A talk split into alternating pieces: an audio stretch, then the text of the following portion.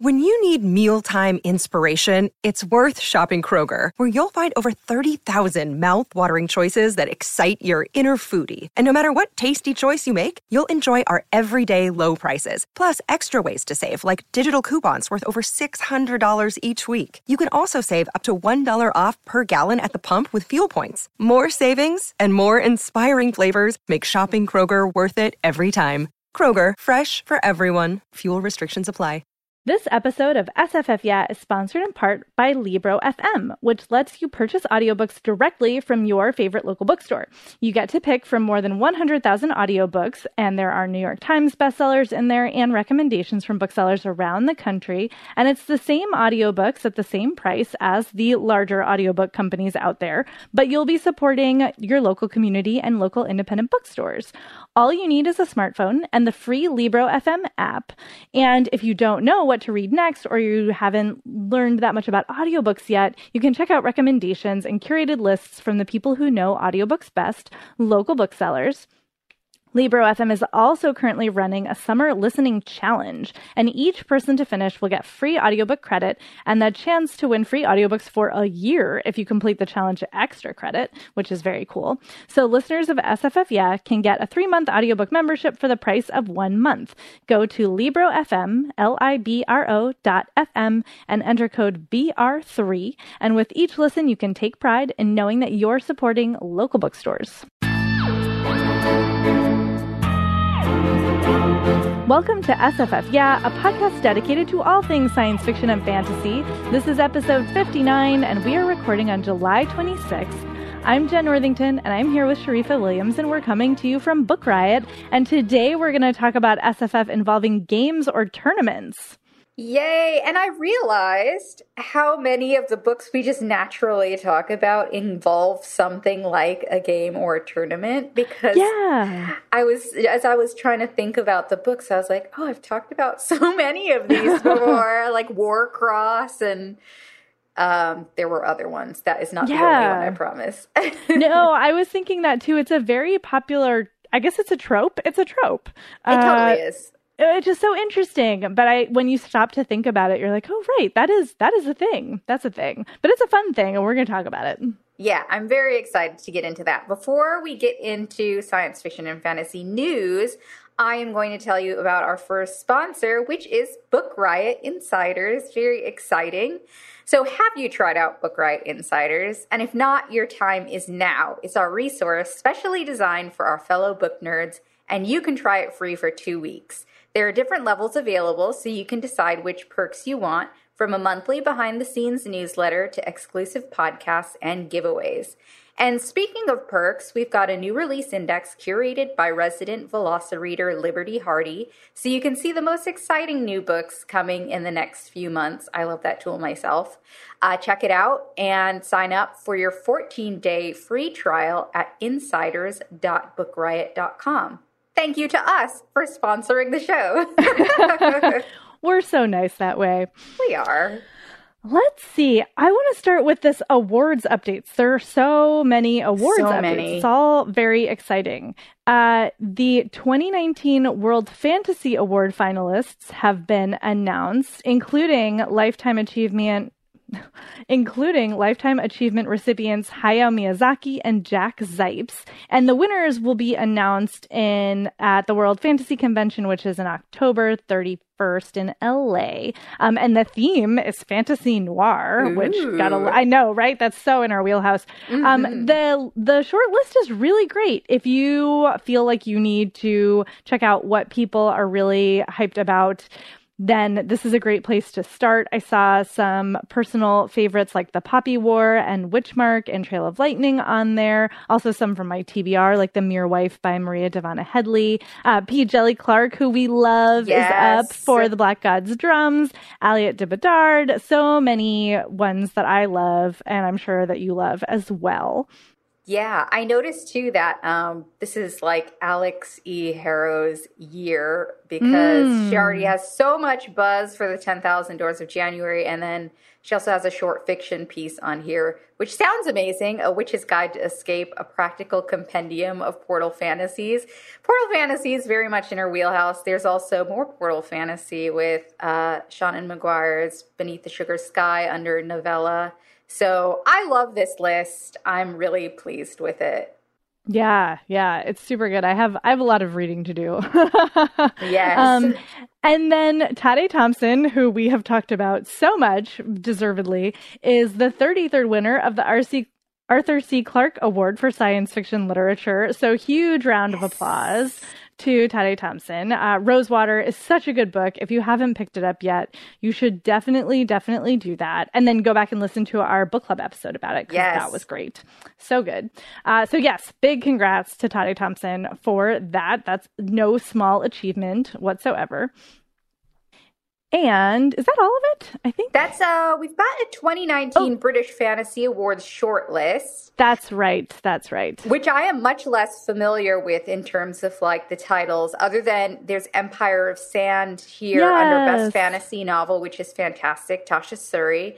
Um but a lot of these I'm unfamiliar with, so I thought was, you know, at least worth mentioning that there are some other lists from with books that are outside of maybe our radar. Um, mm-hmm, so this mm-hmm. is a mm-hmm. short list, and there are nominees in the categories of novel, horror novel, as well as on here novellas. Um, the Tea Master and the Detective is actually on here by Aliette de Bodard uh, which we all know and love, and Binti the Night Masquerade as well is another familiar name. Um, N.K. Jemisin for Best Collection, How Long Till Black Future Month. So definitely check this list out. There might be some books on here that might pique your interest that maybe fell under your radar as well. And actually, relevant to our last episode about audio dramas, there's a best audio category, and Podcastle mm. is one of the nominees. Nice. Congrats yeah. to them. Also, I love the name of this one, Bedtime Stories for the End of the World podcast. I might need to listen to that. That sounds very interesting. So yes, there are a lot of just make sure it's not like nightmare stories. oh, good point. Good. Po- Maybe I'll have to have you preview it for me. you can be my screener. Glad to anytime. Excellent. All right. Um, so that's our awards news. I wanted to talk about this very long piece. It's really interesting. The piece is called um, How Japanese RPGs Inspired a New Generation of Fantasy Authors. And it's really long, but I recommend reading it because there's so much to dive into. Basically, what it's about a bunch of science fiction and fantasy writers, including like executive editor of FIYAH magazine of black speculative fiction and former writer Troy Wiggins chimes in, and there's also Locke Lamora author Scott Lynch. They're all talking about how gaming and particularly uh, Japanese RPGs influence their books and the way they write and the stories they tell. There's also this highlight of Tamsyn Muir's Gideon the Ninth, which you might have heard about. It's another one of those really buzzy books. Um, and I believe that one's coming out in September because Isabel Yap, also a writer, tweeted maybe the closest thing to a JRPG in novel form about Gideon the Ninth, which is funny because I wouldn't have thought about that, but it makes absolute sense. And as it turns out, uh, Muir used to write fan fiction about her favorite Final Fantasy and Kingdom Hearts characters. And she's definitely not the only person out there, the only writer out there who really kind of got their start in fan fiction. Um, but this article brought a sort of new element, uh, to me at least, into the idea of like what inspires science fiction and fantasy writers, especially of a certain era, uh, to write some of their stories. And I do often think about games when I'm reading some books, like I thought about um, with Children and Blo- Children of Blood and Bone. I was thinking about World of Warcraft, and I think I even mentioned that. But I wasn't as familiar with Japanese RPGs, but I knew a lot of people who were into Final Fantasy. So I thought this was super interesting and very in theme. And it also does dive into, you know, broader conversations about fan fiction, like Peng Shepherd, who's the author of uh, the Book of M, talks about how she discovered her love of writing by writing Zelda fanfic. Oh my gosh, that's amazing. Yes, I, this is so interesting because I, you know, you don't often hear about sometimes it just doesn't come up. Like, what is the inspiring thing? So, Peng Shepherd, um, you know, like I know when I think about the sort of old school hero adventure quest trope in fantasy, I often think about the Zelda games. And a lot of fantasy writers have definitely turned that on its head, like that traditional trope of, you know, the hero going to save the heroine. Um, and Peng Shepherd did say something about, you know, like reclaiming the story, but also that she's very into minutia. So she would literally go back to the game and like make sure all of the details were correct, which is very like, it sounds so SFF writer. I thought it was really fascinating and, you know, kind of funny, but also absolutely fitting. And then there's this part that mentions like JRPGs themselves were influenced by the Western fantasy of the 1970s and the 1980s, and particularly Dungeons and Dragons. Yes. And yeah, and we've talked about D and D, um, and I definitely think that D&D influence in fantasy is something that's obvious even to people like me who don't play. Like you as long as you know the the basics of the game and how it works and how characters are created like you can kind of see it sometimes when you read especially like high fantasy. And of course there are d&d actual books out there. Um, and then another interesting point that was made by a fantasy writer R. Kiran Gopal is that JRPGs did some work in shifting the focus of fantasy in a non Eurocentric direction, which I also thought was really interesting, and basically showing people who grew up with JRPGs a version of fantasy that isn't centered around medieval European history, which is something, you know, when I was growing up, that was a lot of the fantasy I was reading. Mm-hmm.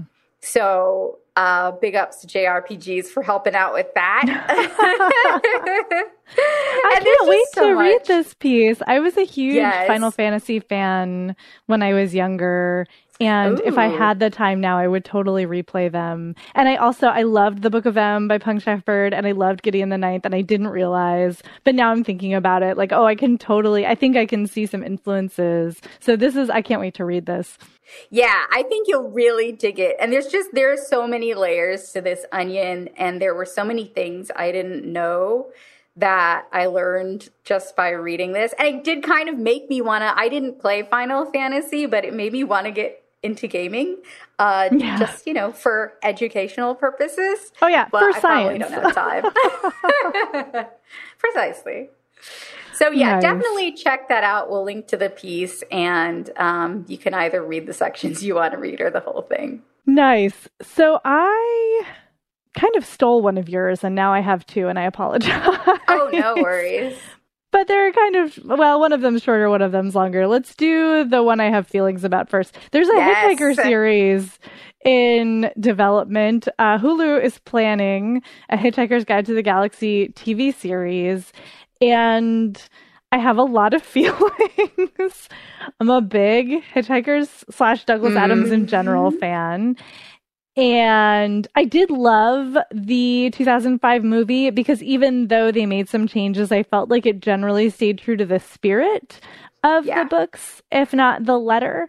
And I, I, I guess my feelings about this are of concern about the people involved. Uh, Carlton Cuse from Lost and Jason Fuchs from Wonder Woman are set to executive produce and write the series. And while those are both obviously very prestigious and, you know, complex and interesting properties, neither of them feel very Douglas Adams to me. Yeah, I agree. I so I'm I I have cons- I have capital C concerns. I don't know. What do you think?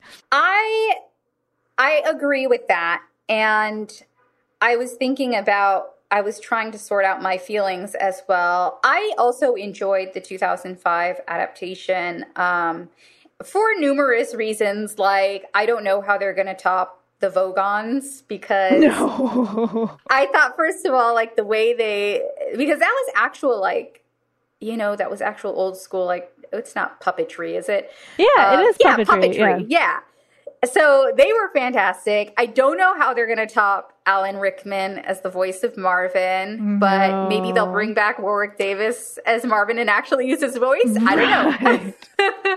But I did find it interesting that it is going to be adapted into a series because, you know, as it's as it says, uh, this started out as a radio comedy. So I think it has a it ha- kind of has like a built-in format for that, and I think that mm-hmm. maybe they can fit in the full series of novels this way, though it's not actually mentioned in the article, so I don't know if that's actually going to happen.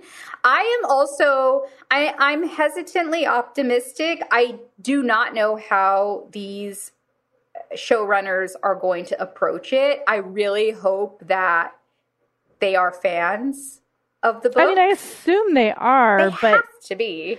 but their work isn't obviously Adamsian. No. And it's kind of like it can be difficult to adapt. It's Mhm. so absurd. There are so many unusual elements involved in the storytelling of The Hitchhiker's Guide. Like you have to take a really creative approach to the way you adapt those stories. So I hope that they rise to the challenge because a lot of people love this series Yeah. and there are a lot of fans who would be very vocal if Mhm. they were done incorrectly. So I'm sure I'm like many people out there who are very hesitant and unsure, but also like Douglas Adams news in general is kind of thrilling. So I Yeah. can't deny that. It'll be interesting to see how they cast it too. I mean, I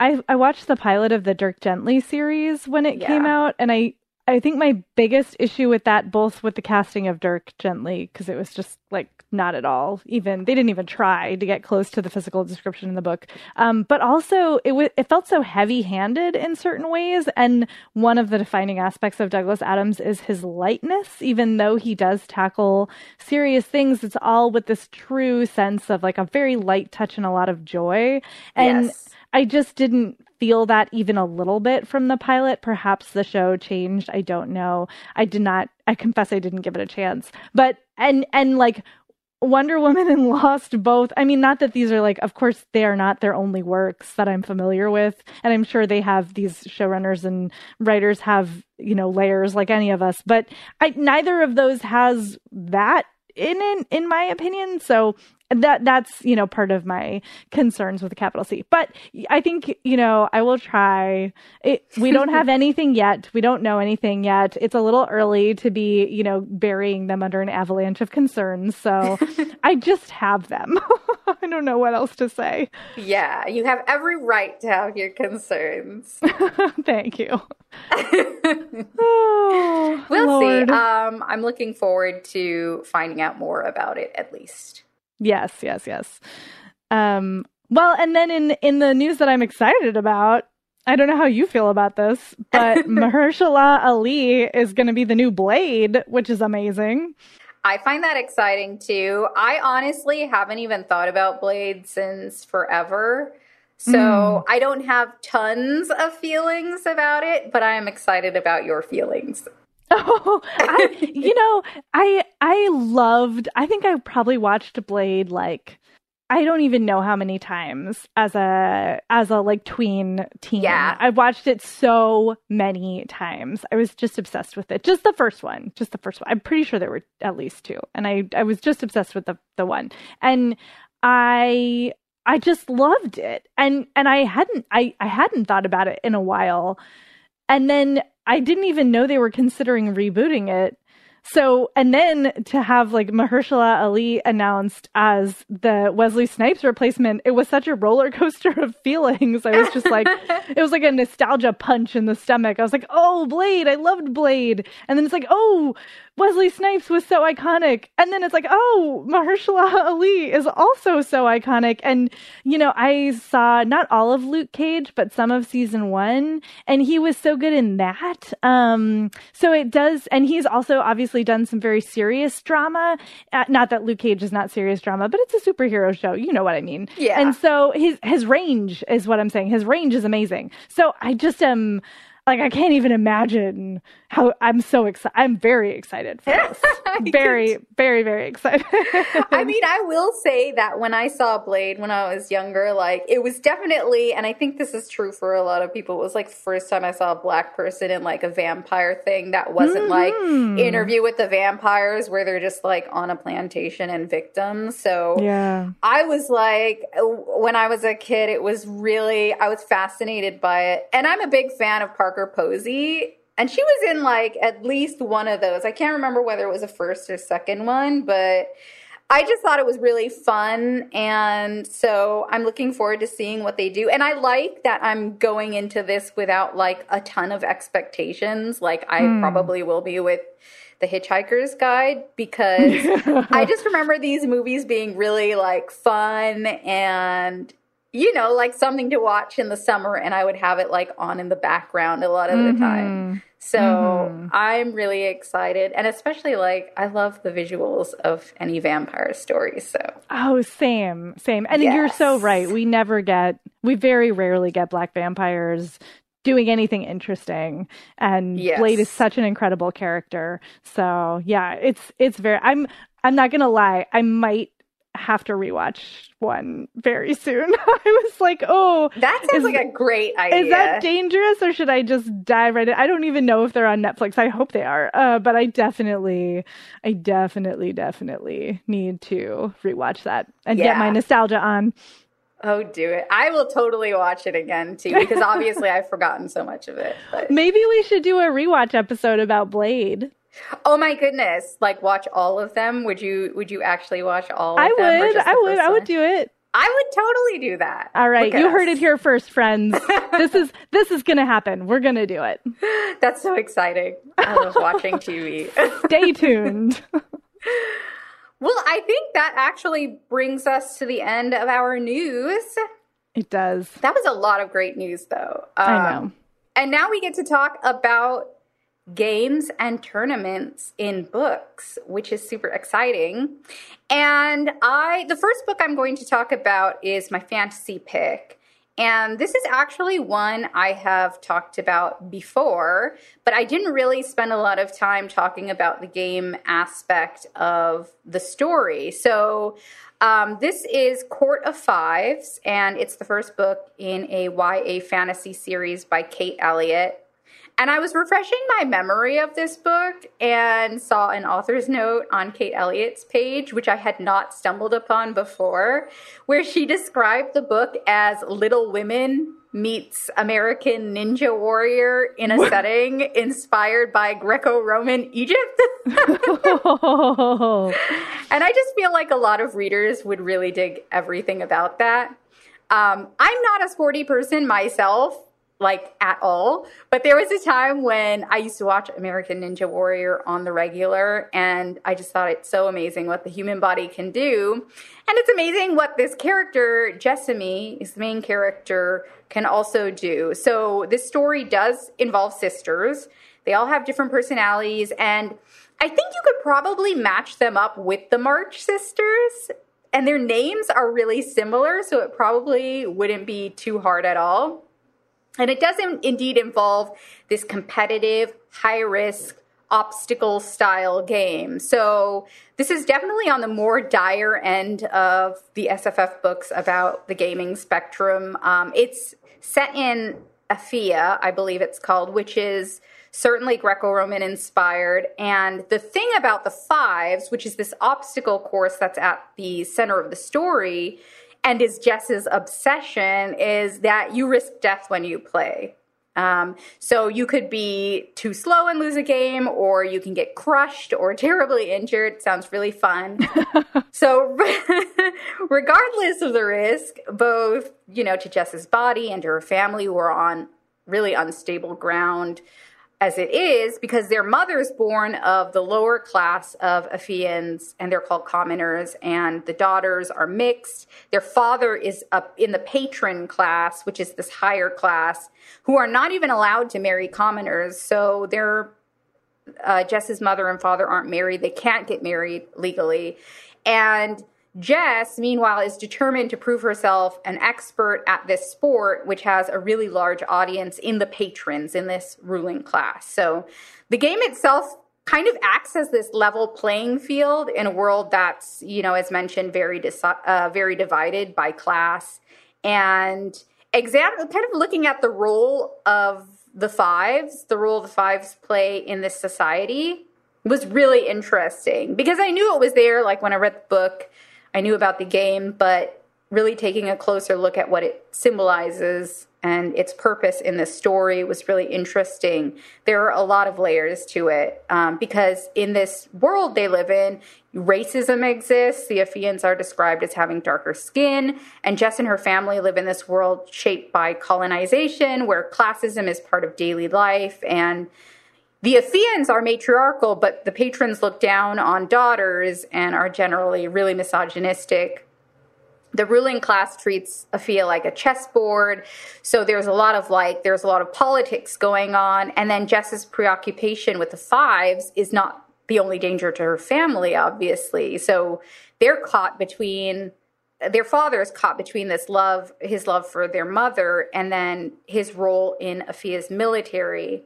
And then tragedy strikes right when Jess starts to realize her dreams of becoming a major player in the Fives. And these dreams and her reality intersect on this sort of Game of Thrones level. So I think if you love political and military strategy and also like high risk competitions of strength and strategy and really women centered stories, you should check this one out. Um, and definitely when you read it, consider the role the fives play. I think that's probably one of the most interesting parts of the story. And I think I mentioned it before, but um, just a heads up in case you're looking for romance or not. Romance doesn't really take a center stage in this book so that's just that's something i saw people talking about so might be worth noting. So again that was uh, court of fives which is the first book in a completed trilogy by kate elliott that beautiful word completed trilogy. It's so rare isn't it? It really is. It really is. Well i also have a completed trilogy for you but the games are really only in the first one as far as i am aware. I picked an ember in the ashes by Sabaa Tahir and this is the first in the ember in the ashes series of which yes all three are out. And oh but there's a fourth one. I take it back. The fourth one is coming in 2020 uh, so there are three books that are out and then you have to wait a little bit so this is interesting because it's very like yeah there's like the harry potter games where like you could get hurt but you're not going to die and they're a little bit fun and then there's the hunger games in which not only are you probably going to die but you also have to kill people and mm-hmm. ember in the ashes the trials which are the games slash tournament, I guess is more accurate in that book, are definitely more of the Hunger Games variety. And the setting of this book, if you've somehow missed it, they're wildly popular. So you probably already know, but just in case. The setting of this book is in the Martial Empire, which I think is also very Roman, yes, Roman yeah. inspired. And um, so this is all about Roman colonization, apparently, this episode. Makes sense. It does. Uh, Yes, it does make sense. So Laia is our main character, and she is of a race or culture called the scholars who are you know as you might guess like sort of more like into learning and you know, healing and medicines and academics and bookish things. And then the Martials, uh, the martial empire are sort of the Roman stand-ins who are very like military and conquery and think that they're, you know, civilizing the whole world, et cetera, et cetera. You know the story. And Laia lives with her grandparents and older brother, and their family is like really struggling, you know, to sort of stay together. But they, Laia lost her parents to the resistance, and so they're just trying to keep a low profile. And then her brother is arrested for treason, and so she decides that she is going to help the rebels in order to free her brother. And the way that they decide she has to help them is by spying inside the Empire's military academy. And the other main character of this, Elias, is a soldier and like one of the top soldiers in this academy, but he secretly is dreaming of escape. And his mother is this horrible, intense, fierce commandant who runs the whole show from the academy angle. And so he has to keep up appearances and, you know, cannot even, nobody can even suspect that he wants to defect, as it were. Um, and Laia becomes his mother's slave and he has to watch, you know, his mother treat this young woman who he doesn't really know very horribly. And Laia, in the meantime, is trying to find out all of these secrets that she can give to the rebels to sort of repay them for their eventual help in freeing her brother. So that's the bigger plot. Within that plot, there are also these sort of, they're called augurs and they're sort of priesty mystic people. And they have decreed, you know, that these trials are going to happen to find the next emperor. And they are really brutal mm-hmm. and all about, you know, like uncovering your fears. And also, you have to kill people, it turns out. And there are different mystical prizes that you can get as you make it through. And the winner is basically, you know, going to become the next emperor. So there's a lot going on, just the most, the most going on in these books. And there is some romance and there's a lot of family and there's a lot of family expectations and like trying to separate yourself up from your family. And then this broader setting of resistance and rebellion inside a very brutal empire. So there's just, there's just the most, the most. um, but if that's the kind of thing you're into, I think definitely these are worth a read. I read this so fast fast. I just got so sucked up into it. And I appreciated this topic because it reminded me that I hadn't read the rest of the series yet. So I'm now in the middle of the second book, which is less gamey, more on the road, like running for justice kind of thing, which is also really fun, but not the topic of today's episode. So, so if any of that is interesting to you and you haven't read them yet, I definitely recommend An Ember in the Ashes by Sabaa Tahir. Uh, I love that book so much. And brutal is really the word to use oh, for it because it's rough. It's, it's, just rough. So rough. Okay, uh, my next pick is a great one for fans of Jumanji or anyone looking for a fun middle grade adventure. And it's The Gauntlet by Karuna Riazi, who is also a Book Riot contributor. Hey, which hey. is super fun. I heard about this book and put it on my TBR though long before Karuna started working with us because it features a hijabi main character and it just sounded like a really fun steampunk adventure story. And it is exactly that. So I was not disappointed. Um, so the gauntlet takes four kids and delivers them into this world of a board game. So it's very much, it's all about this game, the gauntlet where they have to win or they have to face grave consequences. And Farah also has to find her brother, who literally stumbled into this game, and her two lifelong friends then agree to join her on this mission. And her brother has ADHD. I can't speak to that experience, but the relationship between Farah and her little bro, like the frustrations and the feelings of protectiveness protectiveness felt very real. So I immediately felt for Farah and Ahmed because she's the older sister. She's in this position of responsibility, and that's really hard for her in numerous ways. She's 12 years old, like she's literally celebrating her 12th birthday at the start of the book.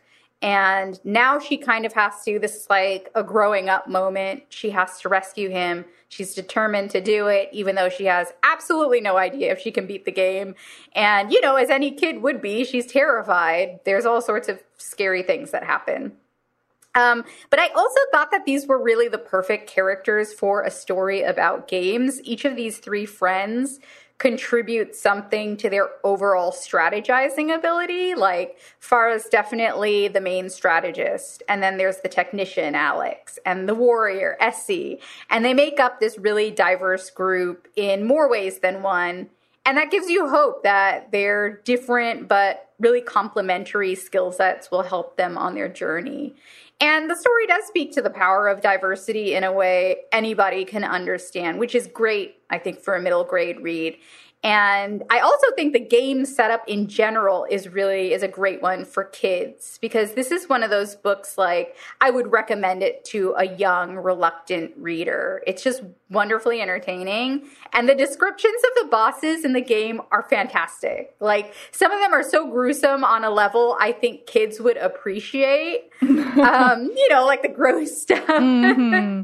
and you know, as an adult, I really appreciated the gruesome descriptions. I thought that they were really fun, and I could absolutely picture these characters. And there's this one actually, the graveyard boss is particularly gross when you come across that one. You will be probably horrified, um, but as might be expected from a graveyard boss. But I kind of like to, when I was thinking about this theme, I was thinking about my reading habits, and I do like to switch it up between those grim, dark books where it's like, you know, you've got to do this game or you're going to be crushed under a giant weight or something like that. Like really terrible grim dark books. And then I also like to mix it up with these light-hearted capers. And the Gauntlet does definitely provide an alternative to the really dire dystopian SFF we often see about games. Like if you're looking for mm. science fiction and fantasy books about games, but you don't necessarily want to go to that place this is probably a good pick. It's really lighthearted. There are some laughs, and there's this really supportive band of friends that I just loved. And the story really is about the bonds between friends and siblings because Farah is working out her feelings about her brother and the expectations everyone has about her responsibilities toward her brother. And she's also strengthening the bonds between her friends who've been on kind of shaky footing with her ever since her family moved and she started going to a new school. And while the book does address some struggles as far as having at her new school with kids who don't understand her culture and with her brother's ADHD, you know, there's this hijabi heroine who's sent to this world that's culturally familiar. She's surrounded by people who look like her and feels relieved by that, at least in the midst of all her trials. And I thought that was a really nice touch. And also, for those of you who, like me, live for foodie talk in books, there is so much of that to be found in this book. It was so good. So prepare to be hungry. So mm. if you're, mm. yeah, it was so good. I I'm gonna have to cook something this weekend because of it. so yeah, if you're looking for something lighthearted, a caper, an adventure, but a really great story about friendship, um, you should definitely check out The Gauntlet. And that was again by Book Riot's own Karuna Riazi. Amazing. So good. I yeah, I've got to read that. Um I have I also have a more rompy lighthearted pick for my second book. It is a, it's a space opera with magic, which is definitely my jam. It is also a little bit Fast and Furious in space with magic and Of course. as you may or may not know about me if you're listening, Fast and Furious franchise is one of my fandoms. I they are just superhero movies with cars, y'all. I could go off on a tangent and we'll spare you. In any case, my pick is A Big Ship on the Edge of the Universe by Alex White. And this is so much fun. One of the main characters, Nilah, is a top driver in the Pan Galactic Racing Federation. So it's like NASCAR in space. And she is uh in in like I said, it's a space opera with magic. So she has like mechanical magic. So the way she controls her car, especially when she's racing, is magical, but she's like fine tuning the engine and like making sure she takes the turns correctly and like slide braking at the correct moments. But with magic, it's so cool, y'all. It's so fun. And she is like, you know, gets like champagne in the VIP suite and like is living the life and makes tons of money and is very happy with herself. And then she witnesses the murder of a fellow racer mid race, like on the track, by this like terrifying cyborg creature. And she gets framed from the murder and has to go on the run and she like does not know how to do that and also she's intergalactically famous. So that's complicated.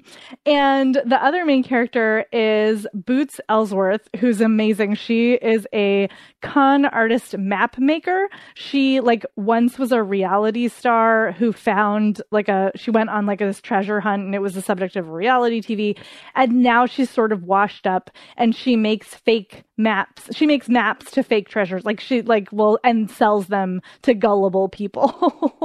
and it turns out that one of the fake quote unquote fake maps that she made to a legendary ship named the Harrow, which is like this warship, like the most powerful warship ever, and it's been lost. And she like made up and sold a map to it. Might actually have been, she might have been onto something. And now people are after her as well. And this is a found family story and it's a misfit story. So it's like ah. misfits on a spaceship fleeing from murderous brigands and uncovering a vast conspiracy. And also you get the like NASCAR races are pivotal to several sequences. And so you get our, like there's these games slash tournaments, but also this much bigger quest. And it is just a delight. It is so much fun. And the stakes got way bigger than I was expecting them to, quite frankly, and in a really satisfying way and there is like some queer romance going on and the characters are diverse and it's just it's a really fascinating really really fun book. The second one a bad deal for the whole galaxy also a great title is out now. I haven't read it yet but i'm super excited about it. And then there's another one coming next year so called the worst of all possible worlds lol. Um so so yeah so there's more where that came from if you end up liking it. And like i definitely think if you if you wanted, like, I'm gonna go out on a limb here and say, like, Becky Chambers plus Fast and Furious, that's what this yes. is. so it's like tailor made for me, y'all. Like, I don't even know. Alex White, how dare you? Um, but yeah, it's super, super fun. And the games portion of it is really good. And it's just a really fascinating world that he has built here. So again, that's A Big Ship at the Edge of the Universe by Alex White, and it is the first in the Salvagers series. And that's our show. Yay! Thank you all for being present when we decided to do a Blade rewatch. That's yeah, I can't really, wait. really super fun. Um, if you have other suggestions for themed episodes you might like to see, please do drop us a line at sffyeah at bookriot.com. Any and all suggestions are welcome. And if you would also drop us a review or a rating on Apple Podcasts, we would love that. It helps other people to find the show, and we do love to see the feedback. And you can find us online. I'm on Twitter as Jen IRL, Jen with two N's, IRL, and then on Instagram Instagram as I am Jen IRL. And you can find me on Instagram at Sciana Williams. That's S C A I N A B Williams. And we'll talk to you next time.